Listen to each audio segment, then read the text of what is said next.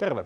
Huhtikuun markkinakehitys oli aika rauhaisa huomattavasti vilkkaamman maaliskuun jälkeen ja maailman suurin osakemarkkina eli Yhdysvallat nousi hieman eurooppalaisen osakemarkkinan edellään jatkaessa tätä positiivista kehitystään, joka koko vuoden on vallinnut. Korkomarkkinoilla korot nousi vaihteeksi laskettuaan aika rajustikin maaliskuussa ja kaiken kaikkiaan niin voi oikeastaan todeta huhtikuun olleen varsin tylsä kuukausi sijoitusmarkkinoilla. Sijoittajan säästäjän kannalta tämä tylsyys kuitenkin on yleensä hyvä asia markkinoiden tällöin tuottaessa aika tyypillisesti niin tasasta tuottoa tylsyyden vallitessa.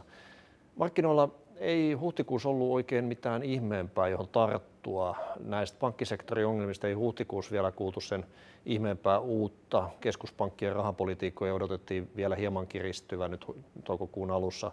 Me kuvataan tätä toinen päivä, niin on tulossa EKPn ja, ja Yhdysvaltain keskuspankkien korkopäätökset. Se varmaan nostetaan vielä kerran ainakin korkoja.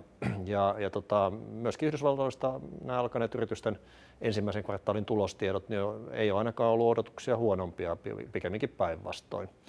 Ja kuten ollaan aiemmin, aiemminkin todettu, niin markkinat on, on olleet valmistautuneet heikompiin tuloksiin Jenkeistä ja muualtakin. Ja, ja, ja sitten odotukset on ollut aika matalia ja totta kai sitten helpommin ylitettävissä myöskin.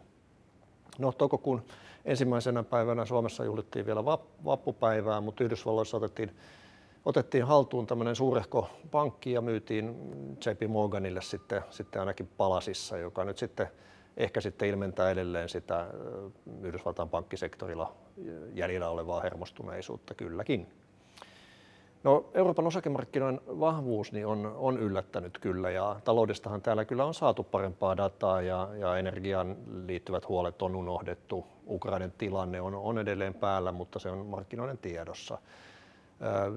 Voi myös sanoa, että EKPn rajut koronnostot niin ei ainakaan vielä näy kunnolla taloudessa ja, ja täkäläisen osakemarkkina-arvostussa niin edelleen on relatiivisesti selvästi Yhdysvaltoja edullisempi.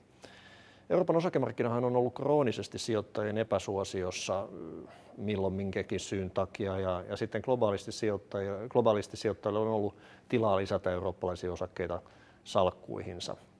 Ehkä sitten laajemmin osakemarkkinoilla kyllä valitsee edelleen pessimismi kurssien nousua kohtaan ja vähän skeptinen suhtautuminen siihen. Osakekurssithan on alkuvuonna nousseet lähes joka paikassa. Ja, ja sitten tämä maaperä on ollut otollinen kurssinousulle, kun sijoittajat on, on laajasti alipainottaneet osakkeita. Valuuttamarkkinoilla euron kurssi dollariin nähden niin ylitti pitkästä aikaa 1,1 tason, eli johtui siitä, että dollari heikentyi laajasti myös, myös monia muita valuuttoja vastaan. Toki euro, euro on ollut kyllä itsessään aika vahva monta tai useampia valuuttoja vastaan. Perinteinen kaavahan dollarin kurssille on ollut tai vahvuudelle ollut se, että, että se kokee yleensä heikkenemispaineita sitten, kun Yhdysvaltain keskuspankin koronostosykli alkaa lähestyä loppua, niin kuin se varmaan tällä hetkellä on tekemässä. Ja, ja näyttääkin sille, että tämä perinteinen kaava toimisi edelleen siten, että EKP pitää tämän ohjauskorkotasonsa vielä paikoillaan tai varmaan nostaakin vielä, kun sitten Yhdysvalloissa korkoja jo, jo, jo, jo laskettaisiin sitten loppuvuonna ainakin markkinaodotusten mukaan. No vielä kuitenkaan korkoja ei ole laskemassa, niin kuin mä sanoin, niin keskuspankit on vielä nostamassa korkoja ainakin kerran tässä ja, ja kummallakin puolella Atlanttia. Tämä tärkein korkoja nostattanut tekijä eli inflaatio on kuitenkin jo laskusuunnassa, toki edelleen aika korkealla tasolla näin tämän vuosituhannen historiaa ajatellen, ja, ja, mutta tämä inflaation laskeminen tässä niin todennäköisesti rauhoittaa keskuspankkeja sitten sitten tota, tämän, tämän aika, aika muikean koronostosyklinsä jälkeen. Markkinoiden odotus korkojen leikkaamisesta jo loppuvuonna on edelleen Yhdysvalloissa olemassa, mutta, mutta selvästi viime kuuta tai maaliskuuta maltillisempana.